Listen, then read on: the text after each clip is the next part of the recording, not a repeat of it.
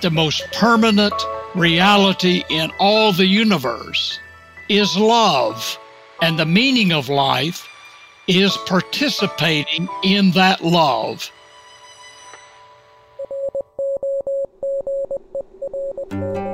Welcome back to Roger That, the podcast dedicated to guiding you through the haze of dementia. This is part two of our two part episode with Bishop Ken Carter. In part one, we discussed becoming a family caregiver and the effects on life and vocation. So if you missed part one, go ahead and give that a listen first. We'll wait right here for you. Bishop Carter, thank you so much for joining us. I wonder if you could tell us a bit about Linda. I mean, you were married a long time, so you knew her as a young woman. You knew her through childbearing. You knew her throughout her life. Tell us about Linda. Well, Linda was a she was trained as a Christian educator, so she uh, we shared that common that common journey. She was a lovely, lovely person. Uh, I met her at a, a church event, but we uh, we married young. She had uh, she was very very smart, very intellectually bright. She was uh, she was an introvert. She was uh, she was happy with herself while being alone. That's one reason that it was difficult for her to adjust in the memory care facility because she couldn't have privacy. She valued her privacy. Uh, she also, um, well, she was very independent. she could be, she was, um, she would not, uh, she was no one's doormat. I like Linda. I like Linda a lot. Well, she knew who she was, and she uh, she knew her boundaries. Uh, she was not as much of a people pleaser as I tend to be, and therefore she helped me yeah. draw some boundaries. Um, she loved her family. Her greatest joy was caring for and nurturing and being with our two daughters and then our grandchildren. Uh, and she felt that it was her calling to kind of support me in my own calling. So she was always very supportive, and yet she maintained her boundaries and her own individual identity. She refused to be the quote, typical pastor's wife. I'm not the assistant pastor. She had her own identity, and uh, she was a great hostess. Her great ability was cooking and hosting people. And one of the things, you know, seeing her lose a lot of those capacities was a source of grief. So that the journey, the journey with dementia, as you know so well, is a perpetual grieving process. Yes. You lose, I said, I'm losing some Linda's capacities a brain cell at a time. Yes. One of the disciplines that I had, I learned to lament as as Linda would lose a capacity, like her cooking ability, which was so much a part of our relationship. I I lamented the loss of her cooking, and then I would give thanks. I wrote these laments. I would lament the loss of her cooking. Then I gave thanks for enjoying that cooking for all those years. I did that with each of the capacities as they began to be lost. And that was a helpful way for me to deal with my grief as I was grieving. Oh, that's a wonderful tip. Yes. Yeah, it it it, it sounds like a almost a journal that you can sit and go back to regularly and spark those memories because our memories, you, you know, we have so many of them and there's so many less pronounced ones that we forget because there's other ones that are very pronounced. But that helps you go back and remember the little things. Yes, I, I kept a journal all those years. Yeah. And so I can go back and now look at that. And I've, uh, and even since her death, I have over 600 pages of uh, of journal because that was one of the means by which I have been, you know, I've worked through the grieving process. Right. That's it. like like Bobby said. That's an excellent tip. But I've got to tell you, Linda sounded a lot like Bobby. She's very much out there to help people. And I've said many times to many people, she's the one that makes me a better person. Well, I think he's a much better person than I am, but I have to tell you, I am an introvert. And you can tell how much this subject means to me by how much I'm out in the public and talking about it.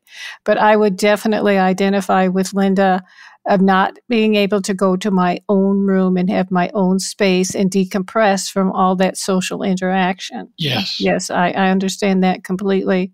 Thank you so much for telling us about Linda. Now, I wonder if you could tell us about the ministry with the forgotten. Yes. Uh, you know, one of the things that, you know, as a as a person uh, who is ordained, uh, I felt like, well, how do I live out my ordination? How do I live out my vocation as an ordained person? And one, and, and I just, I determined that it's, how can I learn? I need to learn as much as I can about this disease, but I need to do that to help Linda. But I also, how can I, how can I use this experience? How can I, how can I bring some good? How can I foster some good from this? And, and I determined, and my daughters were urging me, well, Dad, why don't you try to help other people who are dealing with with dementia? Uh, you can help them. You can learn from. You can help them learn from their experience as well. So that's that's my motivation. And I do it in honor of Linda. It's a way of honoring her. It's a way of extending her vocation as a Christian educator and as as my spouse. Well, as you know, our, our podcast is Roger That, which is dedicated to and and named for Mike's dad, Roger. Um, absolutely. And I have to say it definitely changed the direction of my life. Yes. I never would have thought that I would, you know, get the certifications. But I knew once he passed and we got past the the worst of the grief that I wanted to help other caregivers and to because we didn't know what we didn't know, and boy, oh boy, did we learn. So, I can I can identify with that, and and I and I really am convinced that faith our faith traditions, and I think this is true of the major faith traditions, help us to broaden the lens through which we view people living with dementia. As I said earlier, the lens we most often view people with is the medical lens. That is the losses, uh, the diminished, the diminished capacities. But we are more than our capacities. Faith, all the faith traditions uh, affirm that we have inherent worth and value. And we are part of a more transcendent story. We are part of a, of a, using the language of faith, we're part of God's story, of God's creation. We are created out of love in the divine image.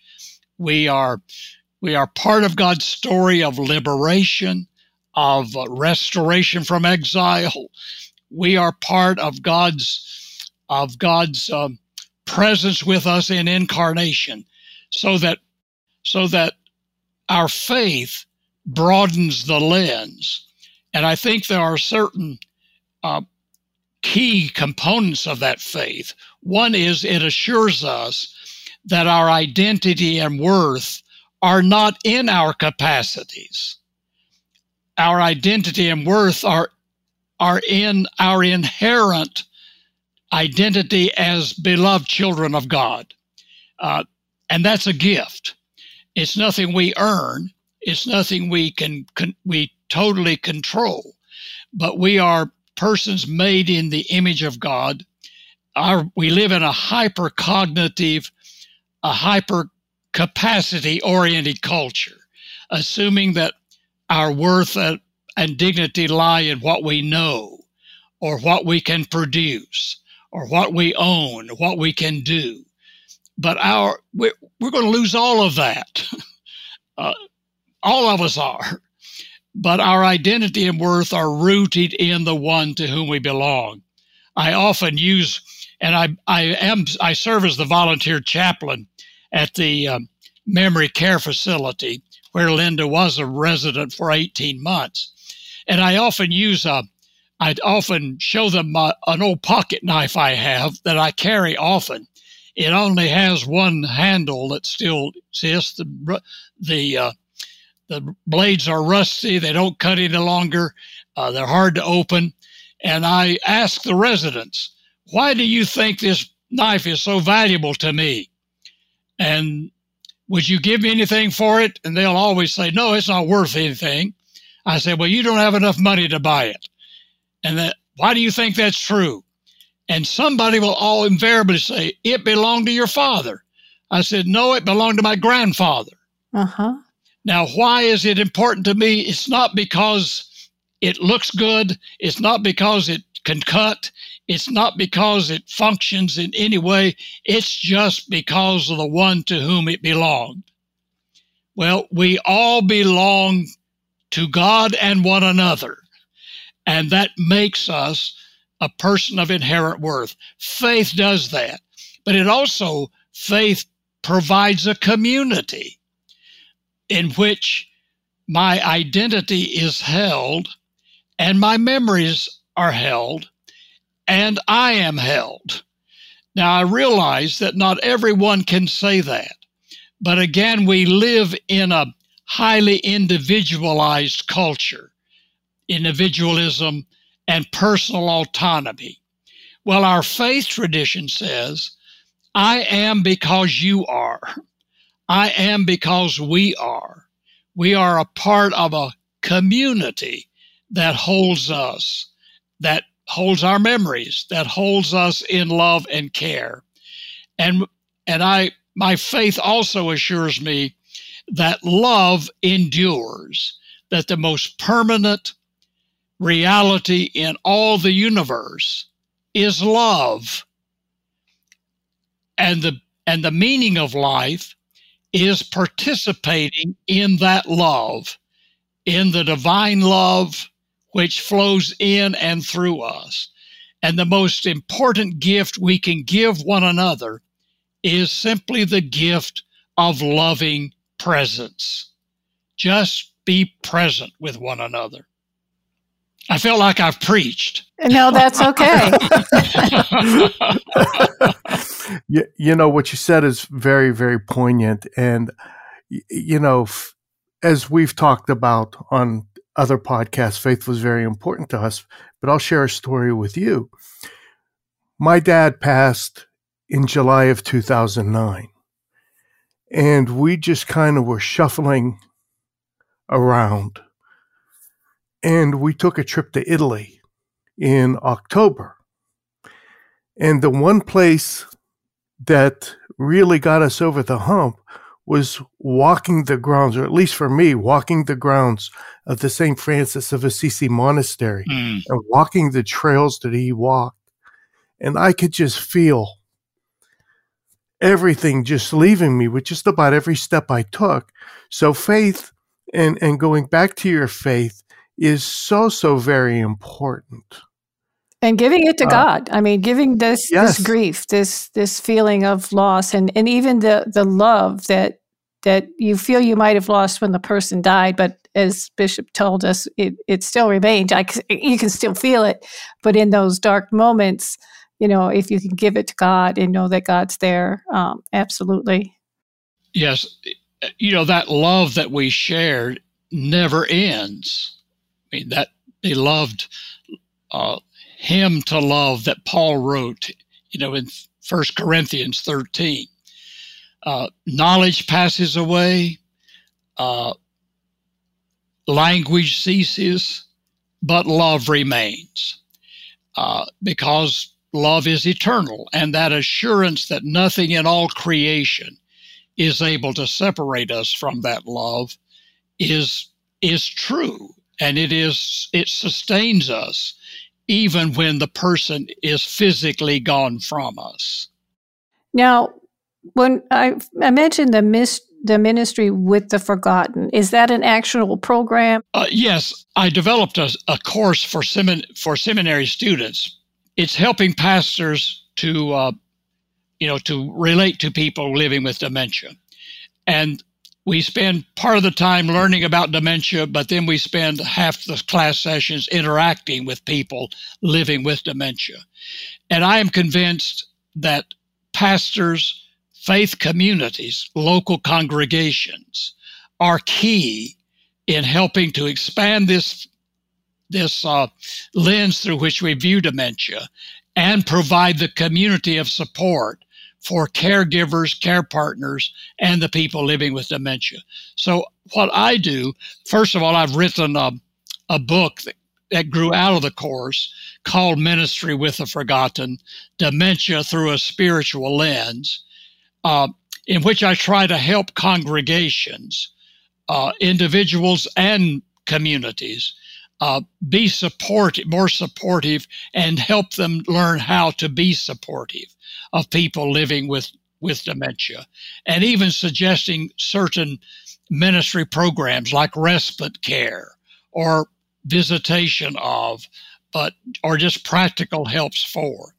So that's uh, it's not a formal program. I just do a lot of uh, urging local congregations, do some writing about it, speaking, leading some seminars uh, around those issues, primarily targeting faith communities. I think I would like our local priest to have a copy of that. Well, good. It's available. I'll be glad to send you a copy. That would that would be wonderful. That would be great. Absolutely. Well, this was quite a sit down with you, Bishop. Uh, really appreciate you spending the time with us. And as I say so many times, I got so much out of our time together. Uh, we just seem to to have amazing guests, and I learned so very much. Well, thank you for the privilege of participating. Oh, we really do appreciate you being here. I just want to m- mention one takeaway, something that um, Bishop said losing capacity a brain cell at a time. Um, that is such a vivid description of somebody with what yes. these devastating brain diseases. Yeah, you, you hear it's the long goodbye, but that brings it a little bit more focused. It's one brain cell at a time. And I also love the fact that, you know, we have memories, but our memories are out there in the world that and that we really have a small amount of memory compared to what other people have in relation to us. So the memories memories are still alive. Yes, indeed. You can find more information about Bishop Carter and links to his blog, shiftingmargins.com, on our show website at rogerthat.show. This has been Roger That. I'm Bobby. And I'm Mike. And we are dedicated to guiding you through the haze of dementia. We'd love to hear from you, answer any questions you might have, or just find out how you are doing. Please connect with us on our Roger That Facebook and Twitter. To find out more about us, head over to rogerthat.show. That's Roger, R O D G E R, that dot show. Roger That is produced by Missing Link, a media podcast company dedicated to connecting people to intelligent, engaging, and informative content. Also in the Missing Link lineup of podcasts is the Designated Drinker Show, the podcast raising the bar on craft cocktails. Here you meet interesting folks, enjoy boozy banter, and learn how to make craft cocktails from a master. And if you're looking for a whole new way to enjoy theater, check out Between Acts, an immersive audio theater podcast experience. Each episode takes you on a spellbinding journey through the works of newfound playwrights, from dramas to comedies and all those in between. Find Missing Link's League of Podcast on Apple Podcast, Spotify, or wherever you find your podcast. Please don't forget to subscribe, download, and review the shows as your review helps our show reach new audiences. To find out more about Missing Link, visit missinglink.company.